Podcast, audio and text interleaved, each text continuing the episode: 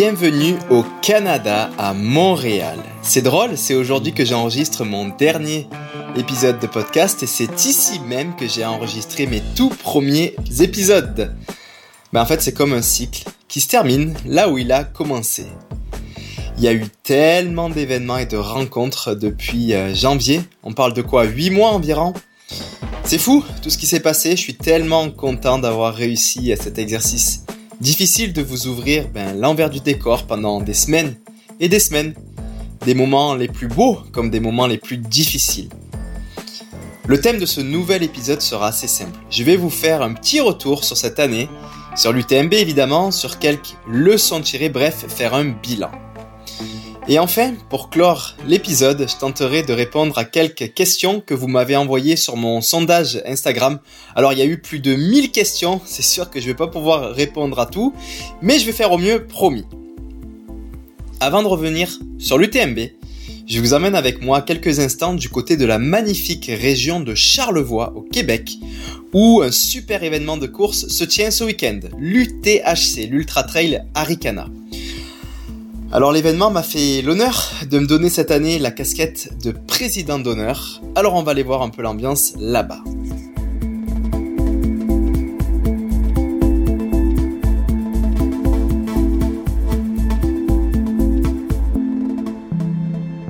Le podcast Dans mon bain a été imaginé avec Alliance, première marque d'assurance mondiale.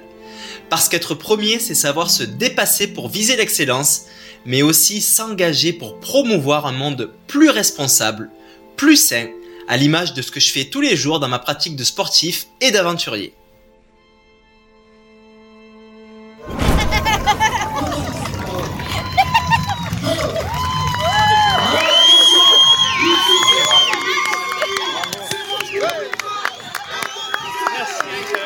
Bravo, c'est trop cool. C'est comme à la fin de l'UTMB quand t'accueilles les derniers. C'est ça, c'est ça, c'est ça. Et ça va être comme ça, ça va arriver, Denise. Tu m'as dit, Hacham avec Alex Rideau, on se retrouve au pays. On se retrouve au Canada et j'ai hâte de les retrouver. Maintenant, c'est fait. Ben ouais, je suis vraiment content d'être revenu, surtout que c'était compliqué, c'était un défi de revenir ici. Bravo Bien joué, bravo et euh, ouais, c'était un défi de venir ici comme un UTMB. Voilà, je suis là. Euh, tous les Québécois ont conspiré à ce que je vienne. Bravo. Bref, c'est trop cool. J'ai commencé le trail ici à Aricana. Il y a une belle énergie pour grandir comme trailer ici. Je suis super content de revenir et j'espère courir le 125 km un de ces quatre. C'est sûr que je le ferai. J'espère qu'on va faire une belle fête tout à l'heure avec le concert et les bonnes bières qu'il y a et qu'on va pouvoir partager un bon moment euh, tous ensemble. Merci.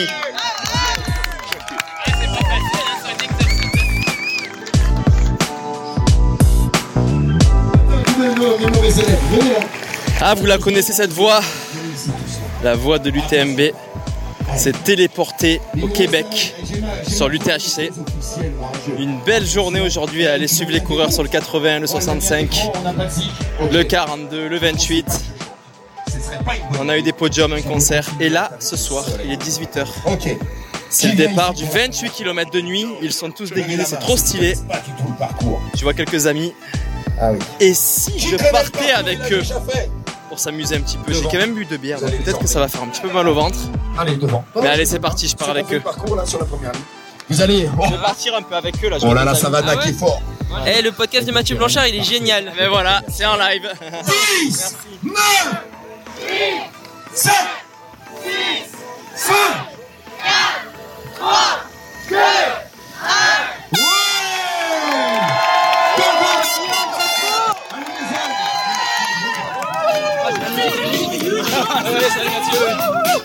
T'es déguisé en quoi, Will? Moi, je suis déguisé en Ouais, groupe mais... 80, je sais pas. Yes, Adulce Yes, mon rêve de dépasser Mathieu Blanchard. Ah, pas dans le bon sens. Mais quel timing, le concert, il a commencé il y a une minute. Écoute, écoute. Ah oui, mais j'ai loupé, je voulais dire. Non, mais il a commencé il y a une minute. Ben regarde, ils avaient du retard. Ah.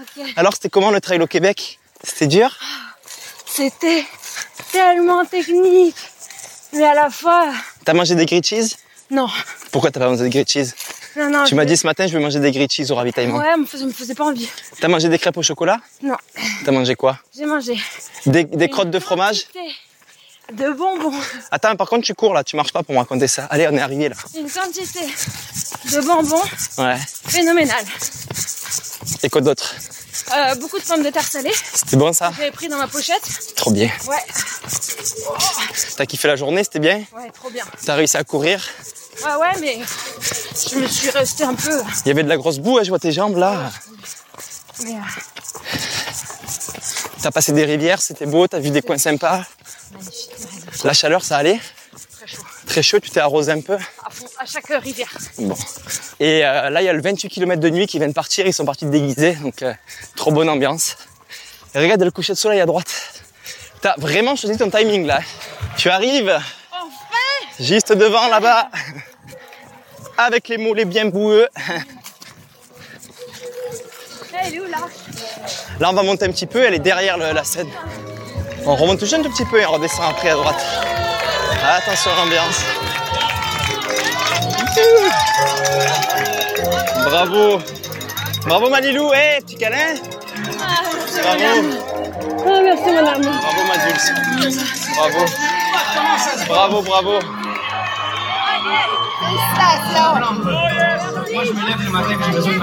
Bravo. Bravo Mathius. Est-ce que tu veux... euh, on va aller à la voiture, viens s'échanger. Bien sûr, bien sûr, bien sûr. Avec qui Bien sûr. Je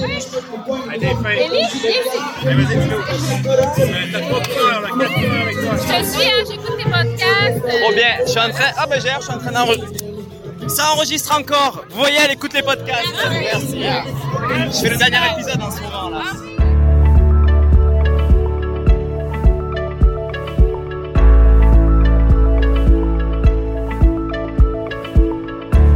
Me voilà de retour à Montréal. Ça fait un peu plus de deux semaines que l'UTMB est passé.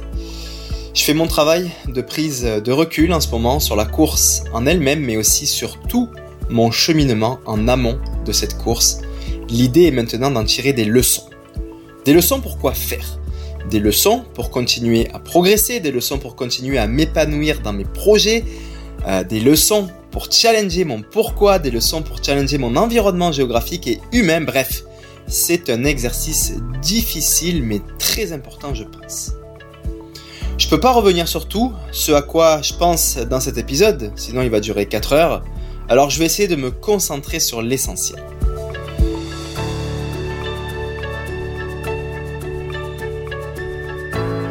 Allez, je reviens d'abord sur le début d'année. Si vous vous souvenez, dans le premier épisode, enfin plutôt dans le deuxième, euh, je vous ai d'abord parlé de coupure. Avec le recul, je suis sûr que c'est une très bonne chose à faire et que je vais le refaire l'hiver prochain. Outre le repos physique, c'est surtout le repos mental qu'on peut aller chercher dans cette coupure. C'est très demandant euh, mentalement, vous vous en doutez, vous l'avez écouté, vous avez suivi euh, l'aventure. Voilà, c'est difficile de se motiver à s'entraîner quasiment euh, tous les jours. Il faut euh, voilà reposer un bon coup euh, le cerveau et le système nerveux à un moment donné dans l'année. Et je pense même que c'est valable pour toutes activités qui sont très prenantes dans la vie. C'est pas valable que dans le sport, c'est aussi valable pour le travail. Bref, un gros break annuel, pas seulement une semaine par-ci par-là. C'est vital pour durer dans le temps et pour être toujours motivé. Un peu plus tard, je vous ai parlé du pourquoi, le why. En gros, de faire l'exercice de trouver euh, nos sources euh, d'inspiration, nos sources de motivation et les raisons qui nous poussent à réaliser nos projets. C'est encore une fois un exercice ultra important pour moi. Je suis convaincu que le choix euh, de mes pourquoi cette année m'ont beaucoup aidé et motivé dans mon cheminement. Le principal pourquoi pour moi cette année, si vous vous en souvenez, c'était le partage. Alors si vous êtes en train d'écouter ce podcast, vous vous rendez sûrement compte qu'on est pile en plein dans le partage là.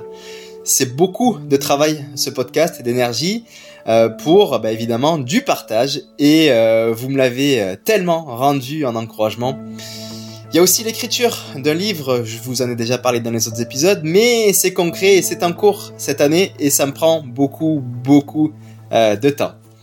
Il y a aussi toutes ces images, ces vidéos, ces moments où on s'est croisés qui sont du partage et qui m'ont motivé énormément cette année. Bref, encore une fois, la définition d'un pourquoi n'est pas valable seulement au monde du sport et du haut niveau, c'est valable dans tous les domaines à partir du moment où on se fixe des objectifs ambitieux, voire même des rêves. Je me souviens aussi d'avoir parlé euh, d'organiser son année avec des objectifs intermédiaires et cohérents. Avant, j'avais tendance à faire euh, des choix 100% de cœur en avançant au gré euh, des opportunités. Cette année, j'ai décidé de mettre un peu plus d'effort dans des choix de raison.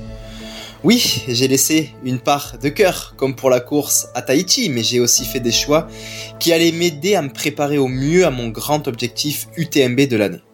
La course à Madère, par exemple, le Mute et l'Avaredo en Italie faisaient partie de ces choix. Une fois de plus, ce type de raisonnement ne devrait pas s'appliquer qu'au monde du sport, mais à tous les domaines. On se fixe un gros objectif majeur dans l'année, voire deux, voire trois, pas plus, puis on réfléchit à comment euh, le préparer avec des choix cohérents d'étapes et de jalons intermédiaires en amont du projet. J'ai aussi eu euh, des gros coups durs cette année et j'ai eu le courage de vous les partager. Je repense par exemple à ma blessure début juin, cette belle entorse de cheville de grade 2. Je repense aussi à cette grosse bronchite que j'ai chopée début juillet qui m'a mis euh, sur le carreau quasiment 15 euh, jours à une période cruciale dans ma préparation. Le recul que j'ai de ces moments est finalement assez positif. Et eh oui, j'ai souvent cette tendance à trouver du positif dans des moments qui au premier abord semblaient négatifs. D'abord pour la cheville, je me suis convaincu et rassuré que le traitement d'une telle blessure traumatique ne devrait pas prendre plusieurs mois comme on me l'a toujours dit et comme la croyance collective le laisse encore penser aujourd'hui. J'ai appliqué des méthodes récentes basées sur les évidences scientifiques dont la clinique du coureur me nourrit euh, énormément et qui m'ont finalement permis de recourir sans douleur moins de 15 jours après euh, l'accident. C'est certain que euh, cet épisode me servira de bonne leçon pour d'autres accidents qui pourraient m'arriver dans le futur. Pour la bronchite, au vu du résultat que j'ai fait sur l'UTMB et de la vitesse à laquelle j'ai été capable de le courir, je peux en fait que me convaincre que euh, ma préparation était bonne. Et dans cette préparation, je n'ai pas du tout couru pendant presque 15 jours début juillet à cause de la maladie. J'étais à moins de 2 mois de l'UTMB. Je peux donc en tirer la conclusion que ça fonctionne aussi de ne pas faire des volumes de travail de fou à deux mois de l'événement.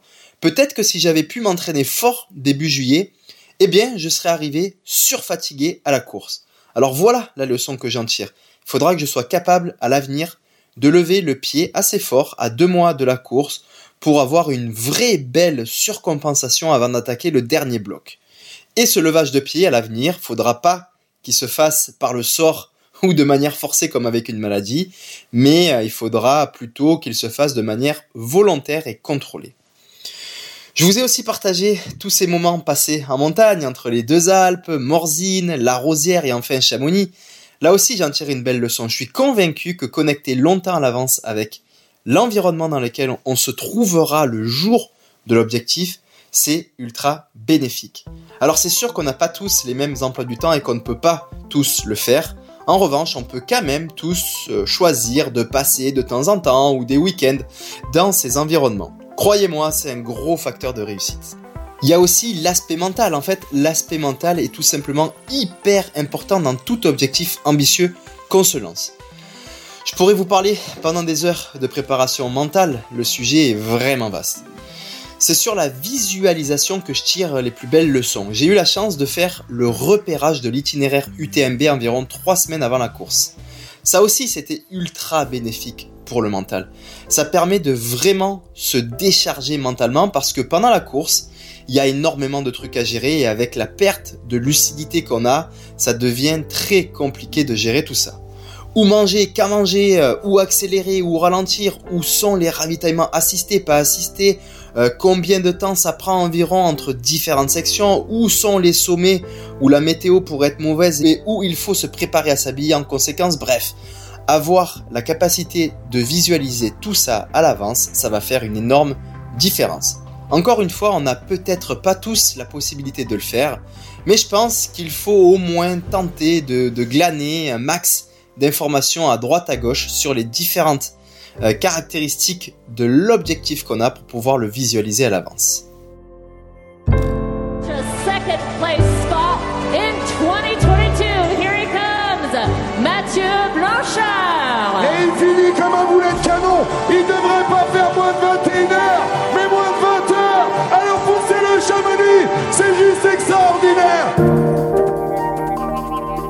Allez, j'ai maintenant envie de revenir sur cette UTMB. Pfiou, il y a tellement d'anecdotes et de leçons que j'aimerais vous partager, mais je vais encore tenter d'aller à l'essentiel. La question de l'esprit sport, l'esprit trail lié à la compétition est souvent revenue. On m'a plusieurs fois posé la question si je regrettais le geste que j'ai eu quand j'ai rattrapé Kylian. Pour ceux qui n'ont pas suivi, j'ai rattrapé Kylian vers le kilomètre 120 environ. Il venait d'annoncer qu'il allait abandonner vers le kilomètre 130 au ravitaillement de Champé et euh, j'avais reçu cette information juste avant de le rattraper. On m'avait aussi dit qu'il se sentait pas très bien et à ce moment-là de la course, il m'aurait probablement suffi de passer très vite à côté de lui sans lui parler pour lui donner un coup de grâce. Et oui, peut-être que ça m'aurait permis d'aller remporter l'UTMB. Mais je le dis et je le redis, je regrette pour rien au monde ce que j'ai fait. Quand je suis arrivé à son niveau, je me suis mis à son rythme qui était drastiquement plus lent que le mien et euh, j'ai commencé à discuter avec lui. J'ai surtout tenté de le remobiliser et de le remotiver à rester dans la course. Je lui ai même proposé de s'accrocher à moi jusqu'à Champé au kilomètre 130 et euh, de faire le point là-bas. Et c'est ce qu'il a fait. Plus tard, quand on a appris ensemble qu'on rattrapait Jim, il a vraiment réussi à se remobiliser et à se remettre dans la course pour ensuite aller la gagner. Si c'était à refaire, c'est certain que je le referais. Si vous me donnez le choix entre gagner l'UTMB seul ou finir deuxième après un fight de fou avec Kylian Jornet pendant 50 km à 5 minutes de lui et en dessous de la barre des 20 heures, c'est certain que je prends ce deuxième choix sans hésiter. En plus, c'est ça le vrai esprit trail, j'y reviens. Oui à la compétition, mais surtout oui à l'expérience et aux belles histoires. C'est le genre de valeur qui m'anime et que j'adore véhiculer.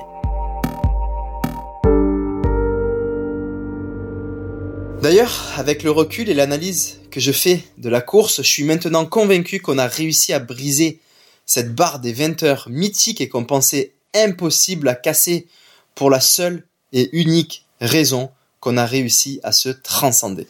Et cette transcendance, elle ne s'est fait que par le combat qu'on a mené ensemble et qui nous a poussé à nous dépasser comme jamais. Quand t'es seul, à l'avant, avec un peu d'avance, j'ai déjà vécu, euh, c'est quasi impossible mentalement de se dépasser à ce point. C'était aussi important de s'entourer des bonnes personnes. Il y avait le team Salomon qui s'est bien occupé de nous. Il y avait la famille aussi et quelques amis, ça me faisait vraiment du bien de les avoir proches. Il y avait aussi évidemment Alix que vous avez entendu dans le dernier épisode qui me déchargeait énormément mentalement.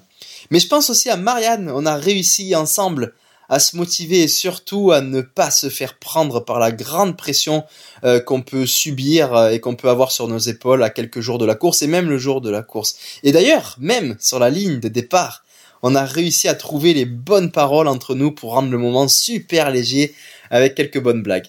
Ça paraît banal, mais prendre le départ sans avoir le cœur qui est déjà au plafond et sans avoir le ventre retourné, ça peut faire une grosse différence sur la suite.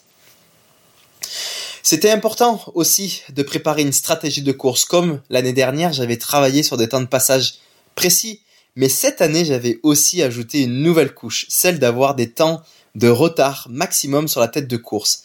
Ces temps de retard avaient été euh, calculés pour finalement pas avoir trop de retard comme l'année dernière à la mi-course à Courmayeur. L'idée c'était d'être euh, capable de revenir euh, sur cette tête de course dans la seconde partie de course où je, prévois en général de lâcher la bride. Et c'est donc en gros de jouer la balance entre des temps de passage au ravitaillement plus des temps de retard sur la tête de course pour gérer mon intensité. Bon, pour tout vous avouer, à la sortie euh, de Champé, après environ 50 km de course, François Den était là. Et euh, il a eu euh, quelques paroles qui m'ont super motivé et sa petite tape sur l'épaule pour m'encourager m'a donné une telle énergie que j'ai commencé à lâcher un peu ma stratégie pour finalement arriver avec 30 minutes d'avance à Courmayeur. Et c'est aussi une belle leçon que je tire ici, je vous avoue que la première réaction que j'ai eue de, de, cette avance, la de l'inquiétude euh, quand j'ai vu euh, que j'avais ces 30 minutes d'avance sur mes temps de passage. Et je me suis dit, Matt, c'est foutu, je suis allé trop vite, je vais exploser par la suite. Et finalement, pas du tout. Donc, il faut aussi apprendre à se faire confiance et que si un plan euh, dérive, c'est pas grave, il faut s'y adapter et continuer à y croire quoi qu'il arrive. Gel, c'est là Gel, celui-là Allez, on remplace. Ok. Oui, oui. Elle est là, la compote. Tac. Hop. Allez, c'est parti. Les ravitaillements aussi, j'ai envie d'y revenir, tellement important pour moi dans une optique de performance. Je trouve qu'on ne met pas assez l'accent dessus. C'est un peu euh, un cas extrême que je vais prendre là l'analogie, mais en Formule 1, si les gars ratent le ravitaillement, le pit stop, à quelques fractions de secondes, ben c'est foutu pour la course. Alors, on parle évidemment pas de fractions de secondes pour l'ultra trail, mais quand même, il y a tellement d'optimisation à y faire, et je trouve qu'on est un peu archaïque dans le domaine de l'ultra trail. Ça fait longtemps que je l'ai compris et que euh, je l'ai travaillé et retravaillé à la maison.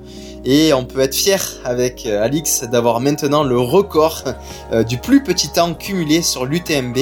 À tous les ravitaillements, on est sur du 11 minutes environ. Et puis en comparatif, Kylian a fait cette année un total de 16 minutes. Tom Evans qui finit 3 20 minutes. Et Jim qui finit 4 a un total de 26 minutes sur les ravitaillements. Donc voilà, les différences sont quand même importantes.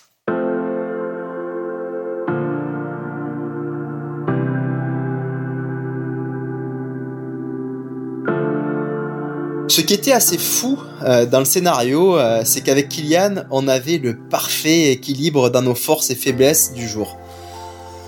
Ce qu'il était capable de me prendre en montée, ben, j'étais capable de lui récupérer en descente en quelques secondes près. C'est assez incroyable parce que je pense que même si on essayait de le refaire en mode scénario monté avec des acteurs, on réussirait pas.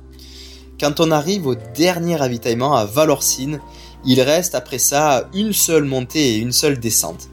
Kylian, c'est un garçon super intelligent et euh, c'était sûr qu'il allait placer une attaque dans la dernière montée s'il voulait avoir une chance de gagner. Et vous savez quoi?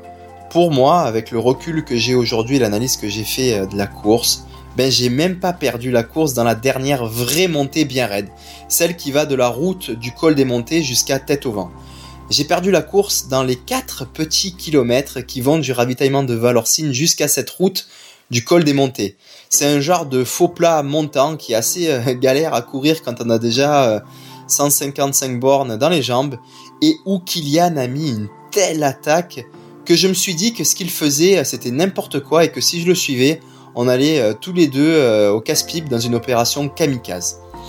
C'est sûr que j'aurais pu en mettre un peu plus à ce moment, j'avais encore l'énergie pour ça, mais j'ai eu peur. Je me suis pas fait assez confiance et euh, je l'ai perdu de vue. Je pensais qu'il me mettrait maximum une minute ici et puis c'est finalement 4 minutes qu'il m'a mis. C'est énorme, 4 minutes sur 4 km, c'est quasiment une minute par kilomètre. Derrière, euh, dans la vraie montée, il me remet 5 minutes, mais je lui reprends ces 5 minutes dans la dernière descente. Bref, encore une belle leçon à tirer, ou en tout cas à analyser plus en profondeur le bénéfice risque réussite. Devrais-je prendre plus de risques à l'avenir? Mais à quel prix? Exploser et tout perdre ou ne pas exploser et gagner? C'est clairement une question à laquelle il faudra que je sois capable de répondre. En tout cas, je sais quand même que j'ai le goût du risque et qu'il a toujours été à moi. Et oui, à quelques mètres après avoir entamé la dernière descente juste après le ravitaillement de la flégère, il y a eu un gars là sur le bord du chemin qui m'a dit Matt, go, donne tout, tu peux aller chercher le moins de 20 heures. Je vous avoue que ça ne m'avait jamais traversé l'esprit avant ce moment. Alors d'abord, merci à ce monsieur. Euh, qui sait, peut-être qu'il écoute le podcast et qu'il se reconnaîtra. Bref, à ce moment-là, j'aurais pu me dire, comme l'année dernière, Matt, sécurise ta place, ne fais pas le fou, euh, tu es déjà très fatigué, si tu te ramasses la tronche dans cette dernière descente et que tu te blesses gravement, tu vas tout perdre.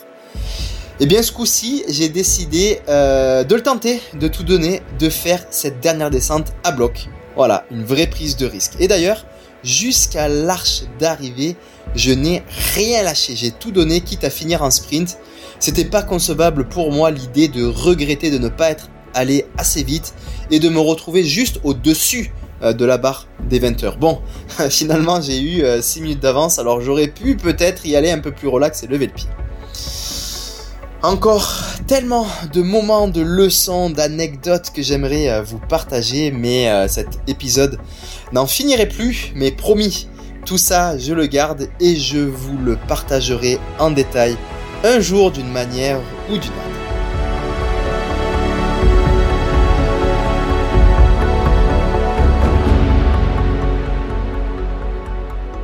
Mademoiselle Alix, on va faire un petit exercice. Est-ce que t'es partante? Ah oui, oui, oui, je suis super partante. Dis-moi, c'est quoi? Alors, euh, je vais te donner la liste euh, des questions qui sont dans mon téléphone sur Instagram. Alors, il y en a beaucoup, il y en a plus de 1000. Et puis, euh, ben, je vais te laisser sélectionner toutes celles qui te paraissent les plus intéressantes pour me les poser. Ok pour toi? Ok, c'est parti. Good. Alors, on va faire ça. Puis ce que je te propose, ça va être encore plus drôle, c'est que le temps que tu tries toutes ces questions, je vais aller couler un bon bain chaud avec beaucoup de mousse. Tu vas me rejoindre et tu vas me poser des questions dans ce bain. C'est good? Ouais, c'est parti. Dans mon bain. Dans mon bain. Bon, eh ben mon chéri, je te quitte parce que mon bain coule, hein Dans mon bain. Dans mon bain. Et bienvenue dans mon bain. Voilà, beau petit bain à Montréal. D'habitude, j'ai plus de place, mais là, il y a ma chère Alix qui est venue me rejoindre et j'ai un petit peu moins de place dans mon bain. Et avant de commencer, est-ce qu'il y a assez de mousse dans ce bain? Pour l'instant, on est vraiment pas mal. Bon, bah alors, c'est parti. Alors, on va commencer par la, la rubrique qui me plaît le plus, je dirais. La rubrique nutrition. Première question, est-ce que tu es prêt? Oui. Manges-tu la même chose tout au long de la course?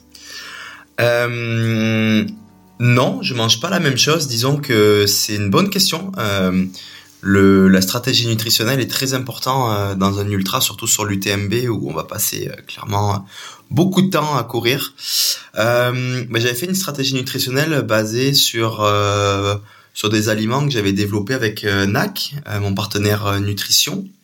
Euh, J'ai consommé essentiellement euh, des purées, des gels, euh, des bars et puis la la poudre euh, que je mettais dans mon eau pour avoir euh, de la nutrition euh, liquide, semi-liquide. Et, euh, et puis voilà, et puis la petite purée maison aussi que tu me faisais. C'est un sujet que j'ai d'ailleurs pas mal euh, discuté avec euh, Will et Mine euh, de NAC. On a fait un podcast à ce sujet. Et donc euh, pour aller voir un peu plus de détails sur euh, toute cette partie nutritionnelle, il faut aller écouter ce podcast Ultra Distance de NAC. Deuxième question, quelle est ta nutrition au quotidien? Est-ce que tu réponds ou est-ce que c'est moi Euh, ouais, là, je pense que je vais te laisser répondre. c'est un peu toi qui as les manettes, mais je crois qu'on mange pas trop mal. hein. Écoute, moi je dirais que j'essaye de faire au maximum varié. On essaye de manger local. Euh, je dirais que dans notre quotidien on mange pas, on mange pas de viande. On est plutôt sur euh, une nutrition euh, 100% euh, végétale. Maintenant, voilà, on consomme de saison. J'essaye de de faire mes courses un petit peu au jour le jour. En plus ici à Montréal, on a vraiment cette possibilité de le faire. Euh, C'est bientôt la saison des butternuts et des, et des potimarrons, non? Voilà, donc Yes. là, on va se diriger plus vers euh, de- des Vers le veloutés, orange. des oranges, de la sou- des soupes, des veloutés, des tartes. Après, on peut faire plein de choses, mais c'est vrai voilà. C'est vraiment une alimentation variée. Bon, on mange bien, en mais on peut avouer qu'on s'est tapé des grosses poutines aussi depuis qu'on est rentré à Montréal. Oui, c'est un peu moins varié depuis qu'on est rentré, c'est vrai.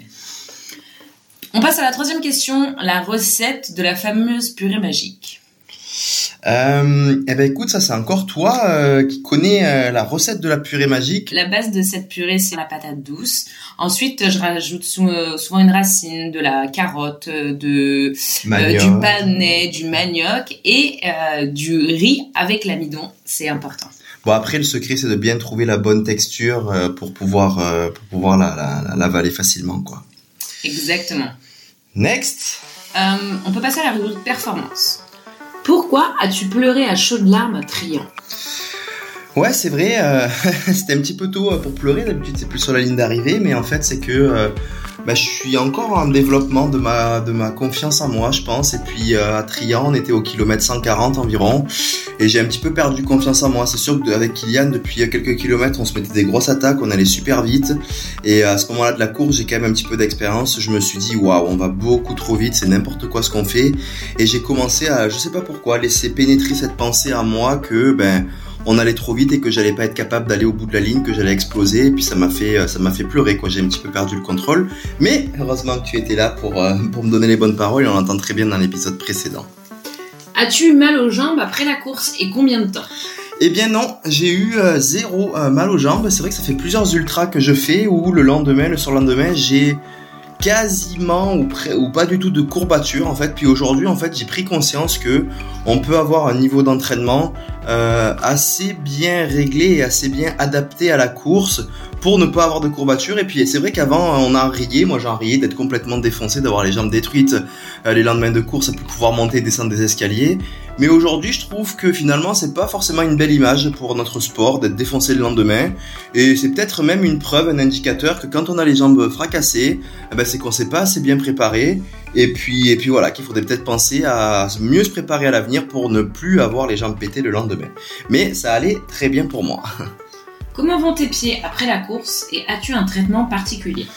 Pareil, les pieds, hein, au tout début, euh, ça fait euh, super mal, des ongles noirs, euh, des ampoules, des douleurs partout, devoir changer de chaussures pendant la course. Là, c'est vrai que je change plus du tout de chaussures, je garde la même paire, j'ai plus d'ongles noirs, j'ai plus d'ampoules. Je crois que bah, c'est de l'adaptation, voilà, avec le temps, au bout d'un moment, la peau des pieds finit par se renforcer, tous les petits muscles, les petits tissus, les os des pieds se renforcent aussi, puis vient un jour où on n'a plus du tout mal aux pieds. Et puis ben moi j'en suis arrivé à ce jour-là, et puis c'est très agréable de faire une course sans penser à ses pieds. Mais croyez-moi, c'est possible un jour ou l'autre, à force de courir, on s'adapte, ça prend du temps, il faut être patient. C'était quoi le plus dur dans la bataille avec Kylian? Ouh, très bonne question. Euh, le plus dur, ben c'était euh, voilà, c'était de, de, de Ouais, ben c'était c'était un peu lié à ses larmes aussi, c'était de garder confiance parce que Kylian est quand même euh, euh, malgré qu'il avait touché le fond à un moment donné quand il s'est remobilisé, il s'est remobilisé sérieusement, il attaquait partout en montée. Moi, j'essaie de le rattraper en descente, donc ce qui était le plus dur en fait, c'était de garder confiance en moi. C'est vrai que plusieurs fois, je me suis dit je vais le laisser aller parce qu'il va trop vite. Et puis si je le suis, euh, je vais exploser, je vais pas être capable d'aller au bout. Et voilà, ce qui a été le plus dur, c'est mentalement de me dire, ok Mathieu, crois en toi, fais-toi confiance, suis-le, et ça va bien se passer. Pocapel avait essayé. C'est quoi le secret pour passer sous la barre mythique des 20 heures à l'UTMB Très bonne question. Euh, c'est vrai qu'on a tous été un petit peu inspirés aussi par euh, un marathonien, course route, Eliud Kipchoge, le Kenyan, euh, qui avait eu ce projet, ce rêve d'aller euh, casser la barrière mythique des deux heures sur marathon. Et pour ça, Eliud a un peu optimisé tous les paramètres qu'il pouvait optimiser pour, euh, pour tenter ce, ce record-là. Donc avec des pacers, des conditions météorologiques parfaites, un terrain très plat, des virages pas trop prononcés. Enfin bref, il y a un documentaire super intéressant sur ce projet-là. Et effectivement, Pao Capel, l'espagnol, avait un petit peu été inspiré par Eliud. D'ailleurs, il avait été s'entraîner au Kenya, il me semble, juste avant son projet. Et l'idée, c'est de tenter d'optimiser plusieurs paramètres au niveau euh, euh, des ravitaillements, euh, du choix de la date, de la météo, des pacers, du crew, tout ça, pour tenter d'aller casser la barre mythique des 20 heures sur l'UTMB, sachant que ça faisait 20 ans qu'elle n'avait pas été cassée. Et, et puis voilà, ça ça a pas fonctionné, personne n'a jamais fait. Et puis euh, bon, beaucoup ça, c'était, on était arrivé à la conclusion que bah ça allait être, euh, c'était peut-être impossible de le faire. Mais finalement, le secret, effectivement, avec le recul que j'en ai aujourd'hui, c'est qu'il fallait en fait être deux pour aller euh, chercher ce record. Fallait travailler ensemble, fallait se dépasser l'un et l'autre et se pousser dans toutes les sections de la course, en montée, en descente et à plat pour être capable d'aller chercher une sorte de transcendance qui nous permet d'aller casser cette barre-là. Donc je dis pas que c'est le seul paramètre, mais en tout cas être deux à se pousser et à travailler ensemble, à se donner des relais, euh, augmente euh, fortement les chances d'aller casser cette barrière mythique des 20 heures sur l'UTMB. Tu ne sembles jamais blessé. Comment ne pas se blesser dans une grosse préparation? Alors c'est vrai, je suis jamais blessé. Je me suis blessé une seule fois dans ma carrière d'ultra trailer. C'était en 2019 quand je m'étais fait une, fracture de stress dans le dos. Bon, il y avait eu plusieurs raisons euh, à cette blessure qui sont pas uniquement dues à l'entraînement mais aussi à un gros stress euh, personnel de vie que j'avais eu à ce moment-là. Euh, depuis je me blesse plus mais parce qu'en fait ben, je respecte les grands principes de l'entraînement que j'ai pris du temps à comprendre mais le jour où je les ai compris euh, ben, je les respecte. Alors on parle bien sûr de progressivité avec une courbe qui progresse de jour en jour et de semaine en semaine pour laisser le temps à mon corps à s'adapter. On parle aussi de constance. Voilà, je suis de, cette école que c'est mieux euh, de courir un petit peu tous les jours que, que une fois euh, trop longtemps. Donc euh, voilà, si on peut, si on a à courir 4 heures dans la semaine, c'est mieux de faire quatre fois une heure, par exemple, que deux fois deux heures ou une fois quatre heures.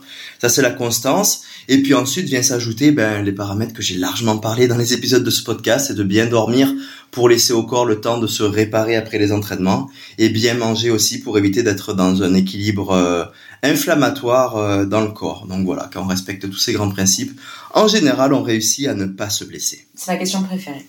Est-ce que tu t'étires après la course? Est-ce que je m'étire après la course? Non. Pourquoi je m'étire pas après la course? Parce que quand je regarde les animaux courir dans la savane africaine, une fois que les, les, antilopes se sont fait courser par les lions, je vois pas du tout les antilopes, celles qui se sont pas fait manger, je les vois pas du tout s'étirer, je vois pas les lions non plus s'étirer, s'étirer. Mais bref, non, je rigole, mais c'est vrai que souvent c'est le genre de question que parfois quand on trouve pas les réponses, que même la science est un petit peu dubitatif par rapport au sujet, ben ce que je fais c'est que je regarde comment ça se passe dans la nature, dans le milieu naturel, et effectivement les animaux ne s'étirent pas. Alors on voit un petit peu les chats le matin quand ils se lèvent se tirer un petit peu, voir les chiens quand ils se réveillent de leur sieste. C'est pas un étirement vraiment forcé, bloqué 30 secondes comme on voit parfois sur le bord des stades là qui font mal. C'est plus un étirant pour se pour, pour se délier un petit peu les tissus, les muscles. Et c'est un petit peu ce que je fais aussi, voilà, un peu plus, euh, on va dire du du, du euh, de la mobilité, voilà, des exercices où je vais aller chercher un petit peu de, de mobilité dans mes tissus et dans, dans, dans mes articulations. Mais en général, quand je fais ça, c'est plutôt à distance des entraînements, c'est-à-dire euh, au minimum deux ou trois heures avant l'entraînement ou deux ou trois heures après, mais jamais juste avant ou juste après. Tes plus longues sorties à l'entraînement mes plus longues sorties à l'entraînement, bouh, ça une bonne question, mais ça varie tout le temps. Ça aussi, c'est comme les volumes hebdomadaires. Je pense que la plus longue sortie que j'ai faite en préparation de l'UTMB euh, devait faire une dizaine d'heures et euh, je l'ai fait avec Marianne. C'était sur le parcours du marathon du Mont Blanc, là, sur le 90 km. On a fait les 60 premiers kilomètres. C'est tellement technique que ça nous a pris, je crois, une dizaine d'heures. C'est la plus longue sortie, mais c'est sûr qu'après, dans les semaines qu'on précédait l'UTMB, sur les longues sorties, c'était souvent entre, entre 6 et 8 heures, une longue sortie assez classique. Tu découvres le trail il y a 5 ans. Comment as-tu fait pour progresser aussi vite Mais c'est un petit peu lié à la question des blessures. Je pense que j'ai très vite su aussi euh, regarder euh, tous les paramètres qui permettent de progresser, de performance, d'optimisation du potentiel humain et pas uniquement m'entraîner euh, bêtement tous les jours à sortir, à aller courir, à faire des gros volumes et des fractionnés. Non, je suis allé un petit peu plus loin. J'ai essayé de comprendre les grands principes de l'entraînement, les macro-cycles, les micro-cycles, pourquoi on fait des fractionnés, pourquoi on fait du spécifique en montée, en descente, à plat, euh, pourquoi on fait tant de minutes de récupération, pourquoi on mangerait juste après, juste avant? Enfin, il y a tellement de paramètres que je les ai compris euh, très vite, je les ai étudiés. Et finalement, ben, quand on réussit à, mettre euh, les, paramètres au bon niveau, ben, on peut éventuellement progresser très vite. En tout cas, ben, c'est vrai qu'en 5 ans, c'est allé assez vite. Alors, je dis pas que j'ai la recette miracle, mais en tout cas, les recettes que j'ai appliquées à moi ont très bien marché. On change de rubrique. Rubrique mentale. Yes. Qu'as-tu dit à Jim en le dépassant? Jim Wamsley, quel athlète, une fusée sur les sentiers. J'ai eu un petit peu la même pensée que quand je suis arrivé au niveau de Kylian. Est-ce que je passe à fond à côté de lui? Est-ce que je l'encourage? Quand j'ai rattrapé Jim, enfin quand on a rattrapé Jim avec Kylian puisqu'on était ensemble, c'était dans la montée après Champé, une montée hyper raide et euh, Jim était vraiment dans un état euh, de difficulté extrême. J'avais l'impression qu'il allait même plus être capable de monter, euh, il avait un petit peu la tête tordue, plus capable d'appuyer sur ses bâtons, bref dans un tel état que c'est sûr que je pouvais pas lui proposer de s'accrocher à nous parce qu'on était sur un rythme beaucoup plus élevé que le sien. Mais voilà, ce que je lui ai dit, ben c'est, c'est voilà, ça reste encore dans l'esprit trail. Je lui ai donné un mot d'encouragement, je lui ai tapé sur l'épaule, je lui ai dit lâche pas, go Jim, et puis et puis et puis j'ai continué. Pourquoi vous rigoliez avec Marianne sur la ligne de départ? Oh, on s'est dit plein de blagues, mais genre, pour la petite anecdote, genre, je repense à une blague qui était quand même assez drôle et cocasse. Je lui ai dit, Marianne, t'es vraiment sur la ligne de départ à quelques secondes de, partout, de partir. Je lui ai dit, Marianne, est-ce que tu as pensé à te mettre de la vaseline dans les fesses? Et là, et là, elle me regarde, genre, mais de quoi il parle Tu sais, là, je pense qu'elle a tout de suite euh, la pensée euh, premier premier degré euh, à laquelle vous avez aussi probablement pensé, chers auditrices et auditeurs. Mais en fait, ma pensée, c'était surtout par rapport au frottement. Il faut savoir que sur un ultra, il y a des zones dans le corps, sous les aisselles, entre les fesses, dans l'aine, qui peuvent faire des gros frottements. Ça peut être très douloureux. Au bout d'un moment, quitte à vraiment euh, vouloir envie de s'arrêter tellement que ça fait mal. Donc c'est pour ça que je lui disais ça. Et puis elle, elle m'a répondu non, pas du tout. Et là, après, j'ai terminé en lui disant oh ben bonne chance ou oh là là, ça va être compliqué ton UTMB. Et puis on a bien rigolé sur cette blague. À quoi tu penses pendant ta course? À quoi je pense pendant ma course? Je pense à tellement de choses. Euh, si j'avais à dire tout ce à quoi j'ai pensé là maintenant, on, y passerait une heure. Mais que je veux dire aussi, c'est que j'ai la capacité et que, et que je pense que c'est aussi quelque chose qui peut aider, c'est de justement penser à rien. Voilà. C'est le cerveau est hyper énergivore, euh, il brûle aussi des calories et des glucides, et euh, le fait de laisser le cerveau au repos pour tenter de rentrer dans une sorte de voilà d'état euh, méditatif à juste regarder euh, les roches et les racines au sol pour éviter de se cogner dedans ben c'est une pensée primaire mais c'est une pensée euh, aussi qui permet de pas trop brûler de l'énergie et donc voilà la réponse c'est que j'essaye de penser à rien où trouves-tu la motivation de t'entraîner autant et faire de telles courses? Ben la réponse, elle est un petit peu dans la question, c'est la passion. c'est juste la passion. voilà, c'est moi, pour moi, c'est pas, euh, enfin, il y a rien de difficile dans tout ça de de temps en temps de me lever tôt le matin pour aller me faire une grosse sortie, euh, d'aller courir sous la pluie, c'est toujours un plaisir. Et, et, en fait, la vérité, c'est que les jours où j'ai pas envie d'aller courir, où j'ai pas envie d'aller m'entraîner, ben j'y vais pas. C'est pas une obligation. Euh, les courses, je les fais parce que je kiffe, j'adore l'ambiance, j'adore la communauté, j'adore les sensations et les émotions qu'on peut avoir sur les courses. Bref, la réponse, c'est la passion. Comment gères-tu les coups de moins bien? Les coups de moins bien, ça fait, euh, ben, ça fait partie de notre sport. Ça fait partie du sport en général et plus particulièrement dans les épreuves d'ultra trail parce qu'elles sont tellement longues qu'effectivement, ben, on a plus de chances d'avoir des coups de moins bien. J'imagine que quand tu fais euh, du 800 mètres, 1500 mètres piste, en général, les coups de moins bien, t'en as pas parce que t'as pas le temps d'en avoir. Mais euh, voilà, c'est comme la vie. Dans la vie, il y a des hauts, il y a des bas, et puis dans les courses, il y a des hauts, il y a des bas aussi. Avec l'expérience, on finit par voir que ben, les bas, ça fait partie du sport. Il faut les accepter, il faut pas les refuser, faut les laisser rentrer les observer et puis euh, puis il faut se dire aussi avec l'expérience que euh, c'est jamais une courbe linéaire descendante, hein, le niveau d'énergie est le moins bien. Il y a toujours, comme la vie, après un down, après un coup de moins bien, ben, y a, l'énergie revient, on a un coup de mieux qui revient, et puis ça, quand tu l'as expérimenté une fois ou deux, ben, tu le sais, quand tu arrives dans les coups de moins bien, ben, tu as juste à patienter, à travailler avec ça, et puis tout, tout va aller mieux quelques minutes plus tard. Ressens-tu de la nostalgie, comme un coup de cafard, après la course?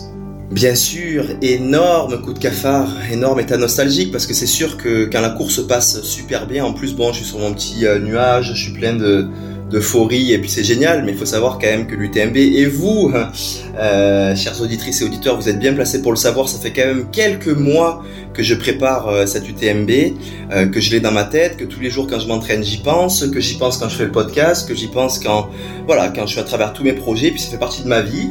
Et le jour où l'événement se fait et le jour où l'événement se termine, mais tout d'un coup, il y a énormément euh, de projets, de pensées qui se déconnectent euh, de l'événement. Et puis là, ça crée un grand vide, ça crée un énorme vide euh, dans notre vie, dans notre temps. Et bah, ce vide se remplit un petit peu de nostalgie et de coups de cafard. Bon, voilà, je le vis, j'ai l'habitude. Et puis, si, si, on me pose la question de, de, de quoi faire pour passer ce coup de cafard, bah, c'est simplement profiter euh, de l'instant et puis surtout euh, assez rapidement euh, trouver de nouveaux objectifs, de nouveaux rêves, de nouveaux défis qui vont nous allumer et permettre de nous reconnecter avec, avec le futur. Quelles émotions ressenties à l'arrivée? Bah là, je dirais que c'est un cocktail, un cocktail d'émotions avec plein de jus dedans, à tous les goûts. Il y, a, y, a, de la joie, il y a de l'euphorie, il y a aussi de, ben, je vais pas dire de la tristesse parce que j'ai les larmes qui coulent, mais donc c'est pas de la tristesse, c'est des larmes de joie.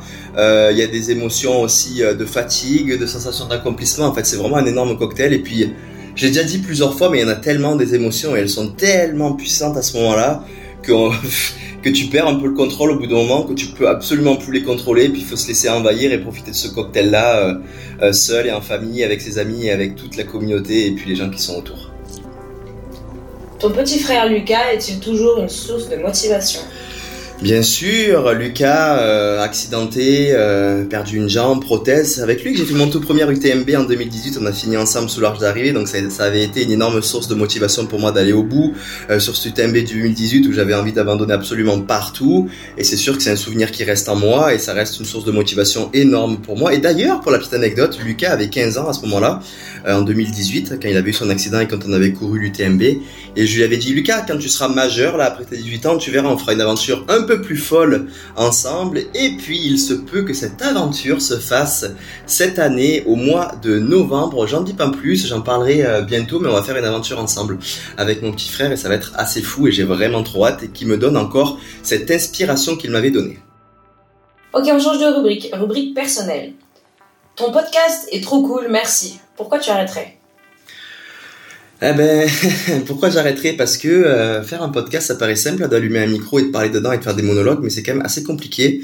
Il faut y réfléchir, faut penser à ce qu'on veut dire, et puis tout ça, ça prend quand même du temps et de l'énergie. Ça, c'est la première chose. La deuxième, c'est que ce podcast, le fil conducteur, c'était la préparation à l'UTMB 2022. L'UTMB 2022 étant fini, il n'y a plus de fil conducteur, c'est le moment de conclure. Donc déjà, voilà, peut-être que si je souhaite continuer, il faudra trouver un nouveau projet, un nouveau euh, fil conducteur, d'avoir quelque chose à raconter, parce que parler pour parler, ça sert pas à grand chose. Donc à voir. Et la deuxième raison aussi, c'est qu'on a quand même fait le podcast en équipe, on était en groupe euh, pour faire du contenu euh, de qualité avec les audios et tout ça, mais ça prend, ça prend aussi des finances. Donc voilà, cette année, on avait un beau partenaire qui nous a soutenu et puis l'aventure touche à sa fin maintenant. Mais voilà, tous ces paramètres font que j'arrête le podcast maintenant, mais je suis pas fermé à l'idée de recommencer sur une nouvelle saison l'année prochaine en fonction de comment ça s'alignera avec euh, mes projets et les partenaires. Quelle est ta relation avec Kylian hors course? Ma relation avec Kylian, oh, ben on va souvent en Norvège ensemble, on se fait des petits cafés, on se fait des petits jogs. Non, je rigole. Kylian, euh, je l'ai connu assez tôt. Ouais, c'était en 2017 quand j'avais été sélectionné avec Salomon. Euh, très vite, j'avais été au marathon du Mont Blanc dans les chalets à Chamonix, et puis on avait passé la semaine ensemble, on avait discuté, et puis voilà Aujourd'hui, je pense qu'Iliane, c'est plus euh, une relation où moi, je m'inspire de lui plus que lui s'inspire de moi.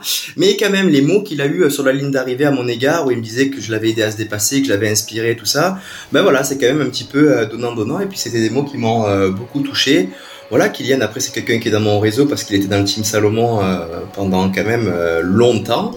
Et euh, aujourd'hui, quand j'ai un projet un petit peu fou, j'hésite pas à le contacter pour lui demander conseil. D'ailleurs, c'est ce que j'avais fait pour l'aventure sur le GRA1 au Québec, qui avait fait le film Confiné, où j'avais passé une petite heure sur Skype avec Kylian pour qu'il me coach pour réaliser cette aventure folle. Le premier truc dont tu as envie en arrivant sous l'arche en arrivant sous l'arche, le seul truc que j'ai envie, c'est de ne plus courir. J'ai les jambes détruites, je suis fatigué, donc qu'est-ce que je fais? Je tombe à terre et c'est juste me coucher. Et c'est ce que j'ai fait. Non, mais a ça, mais c'est sûr qu'il y a plein de trucs. J'ai envie d'aller me poser au restaurant en famille avec les amis, profiter du moment, euh, manger des aliments, remanger des aliments solides, me boire une petite bière et puis euh, surtout aller faire un, gros dodo parce que euh, je suis épuisé. Puis c'est exactement ce qu'on a fait. On s'est fait un petit apéritif divinatoire avec la famille, les amis. C'était un trop bon moment. Mais on a quand même pas tardé à aller au lit parce que je vous laisse imaginer qu'un tel effort eh ben, nous fatigue et puis qu'on a juste envie d'aller se poser. Comment se passent les besoins naturels pendant la course? C'est des questions précises ça. Ben, les besoins naturels comme partout quand on fait de la rando, quoi. On a envie d'aller pisser un coup, ben, on se met derrière un arbre et on pisse. Et puis quand c'est des euh, besoins un petit peu plus euh, un peu plus gros, ben on fait attention. Voilà, c'est des petites règles aussi, euh, aussi de, de, de, bon, de bonne conduite. Et on va pas faire nos grosses affaires au milieu du chemin. On s'écarte un petit peu. Voilà, et puis on fait ce qu'on a à faire. Et puis c'est sûr que sur des courses ultra, comme on passe énormément de temps et qu'on mange beaucoup, viendra un moment donné où on aura besoin euh, d'aller aux toilettes. Et puis voilà, faut juste respecter le milieu. Et puis ça se fait de manière très naturelle, comme on le fait quand on va faire nos petites rando. Il y a rien de, il y a rien de magique et d'exceptionnel et de, et de caché dans ce, ce truc-là. Comment gérer la médiatisation après un tel résultat? Très bonne question, ça aussi. Euh, effectivement, euh, c'était assez fou. Euh, pour moi, il y a eu un engouement autour de cette UTMB comme jamais. Je pense que c'est le fait que ça a été diffusé à la télé en live sur une chaîne qui a donné un engouement énorme puisque ben, finalement, monsieur et madame tout le monde qui n'étaient pas coureurs ou coureurs de trail ont découvert ce sport et donc ça a vraiment fait exploser les demandes médiatiques, les demandes d'interviews et puis aussi le nombre de messages sur les réseaux sociaux. Je vais pas m'en cacher. Ben, j'ai totalement perdu le contrôle. voilà, j'ai commencé à recevoir des milliers et des milliers de messages et puis des dizaines et des dizaines de sollicitations. Comment gérer ça? Ben en fait c'est ingérable. Ce que j'ai fait c'est que j'ai tout simplement décidé de couper, euh, de pas répondre à tout ça euh, quelques jours, une semaine, dix jours pour profiter de l'instant. Et euh, voilà après j'ai commencé euh, petit à petit à répondre aux sollicitations aux médias à faire mes interviews. Et petit à petit à répondre à tous ces beaux messages d'encouragement que j'avais reçus. Et là on est quoi deux trois semaines après la course? J'ai toujours pas fini la liste. Je sais pas si je vais réussir à aller en bas. Mais en tout cas je fais l'effort. Pourquoi et quand as-tu commencé à courir? J'ai mis mes premières baskets de course officielles pour faire ça un peu plus sérieusement en 2014 quand je suis arrivé au Québec à Montréal. Euh, voilà pourquoi. Ben, la raison est assez banale et puis c'est une raison qu'on retrouve souvent. Ben, j'étais euh, pas en super santé, j'avais beaucoup fait la fête. Euh, voilà, je me suis juste mis à courir un peu comme du monde, le jog du dimanche pour me remettre un peu en santé, perdre un peu de poids et puis reprendre contrôle de tout ça. Bon après il y a eu d'autres objectifs qui sont arrivés, mais la raison de base est celle-ci quoi. Voilà. Ok, dernière euh, dernière euh, rubrique. Il n'y aura qu'une question dans celle-ci. C'est quoi la rubrique? Futur projet. Ok. C'est quoi tes prochains défis? Alix dit souvent, ce n'est que le début. Ouais, il y en a tellement des projets. En fait, j'ai beaucoup de défis, de rêves assez concrets que j'aimerais faire. Euh, voilà, et puis à chaque fois, monter une aventure, c'est six mois de travail, il faut la réaliser. Derrière, il faut aller la raconter aussi. Donc ça paraît facile quand on voit l'aventure en elle-même. Il y a beaucoup de travail autour, en amont et en aval. Donc j'en ai plein. Euh, je vais pas tout partager maintenant, mais je vais peut-être juste teaser euh, ce qui arrive dans le très court terme. En octobre, ça sera du côté de l'île de la Réunion pour les 30 ans de cet événement euh, mythique qui est la Diagonale des Fous. il va y avoir une grosse fête. C'est sûr qu'à l'origine, j'avais prévu de éventuellement euh, faire la, Diagonale des Fous, donc la longue course, la course reine. Mais là, aujourd'hui, je sens que physiquement, ça va très bien, mais mentalement, j'ai besoin d'encore un petit peu de temps pour me pour me remobiliser à m'entraîner. Donc euh, je vais euh, pas faire la diagonale, mais je vais faire euh, le relais qui s'appelle le Zambrocal à 4 avec une équipe Colanta. Et puis Alix, toi-même, tu vas me rejoindre. D'ailleurs, tu t'es sacrifié. C'est toi qui étais sur le relais au départ et tu m'as donné ta place pour pas que j'aille à faire la diagonale. Donc tu t'es sacrifié pour moi. Bon courage, tu vas faire le Bourbon, mais promis, je vais te soutenir comme tu m'as soutenu sur l'UTMB. On aura aussi notre ami Dorian qui va faire la diag, donc une belle équipe qui va faire ça. Et en novembre, ben voilà, je l'ai déjà dit, mais ça sera un projet avec mon petit frère Lucas un truc assez fou euh, pour lui puisqu'il a amputé d'une jambe et puis il n'est pas non plus un athlète. En ce moment, il est plutôt du genre à faire la fête. J'ai pas envie d'en dire plus pour l'instant. Ça va se passer euh, du côté d'un désert. Ça va être assez fou et j'ai trop hâte à cette aventure qui arrive. Eh ben écoute, il n'y a plus de questions. Est-ce que tu voudrais rajouter quelque chose? Non, c'est bon. Je crois que l'eau est un petit peu trop chaude. J'ai super chaud. Faudrait mettre de l'eau froide pour, euh, pour calmer un peu parce que je vais cramer. Merci Alix. Merci Mathieu.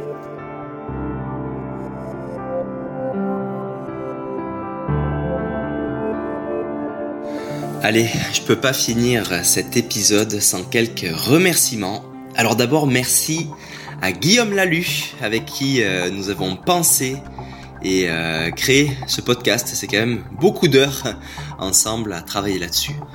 Merci aussi à Sullivan Clabo et à Marc Limy qui euh, développent les activités de production audio de Sopress à travers la filiale All Sound. C'est eux qui ont monté tous les épisodes.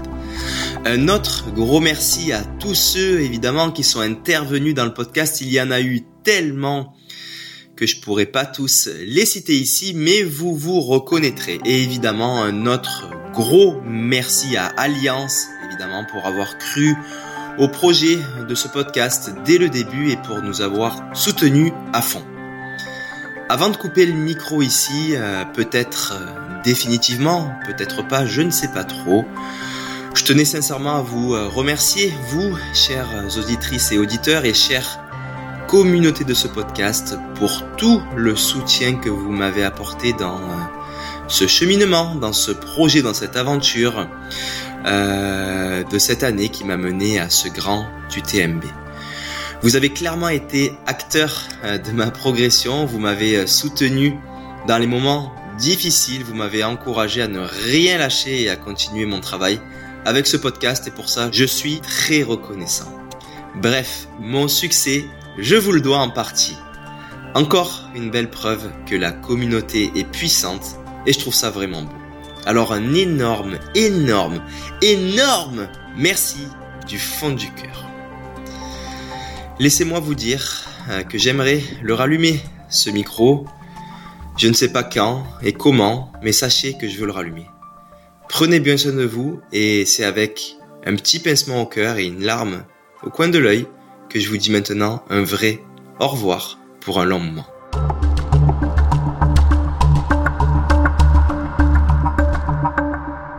Le podcast Dans mon bain a été imaginé avec Alliance, première marque d'assurance mondiale. Parce qu'être premier, c'est savoir se dépasser et s'engager à promouvoir un monde plus responsable et plus sain à l'image de ce que fait Mathieu Blanchard.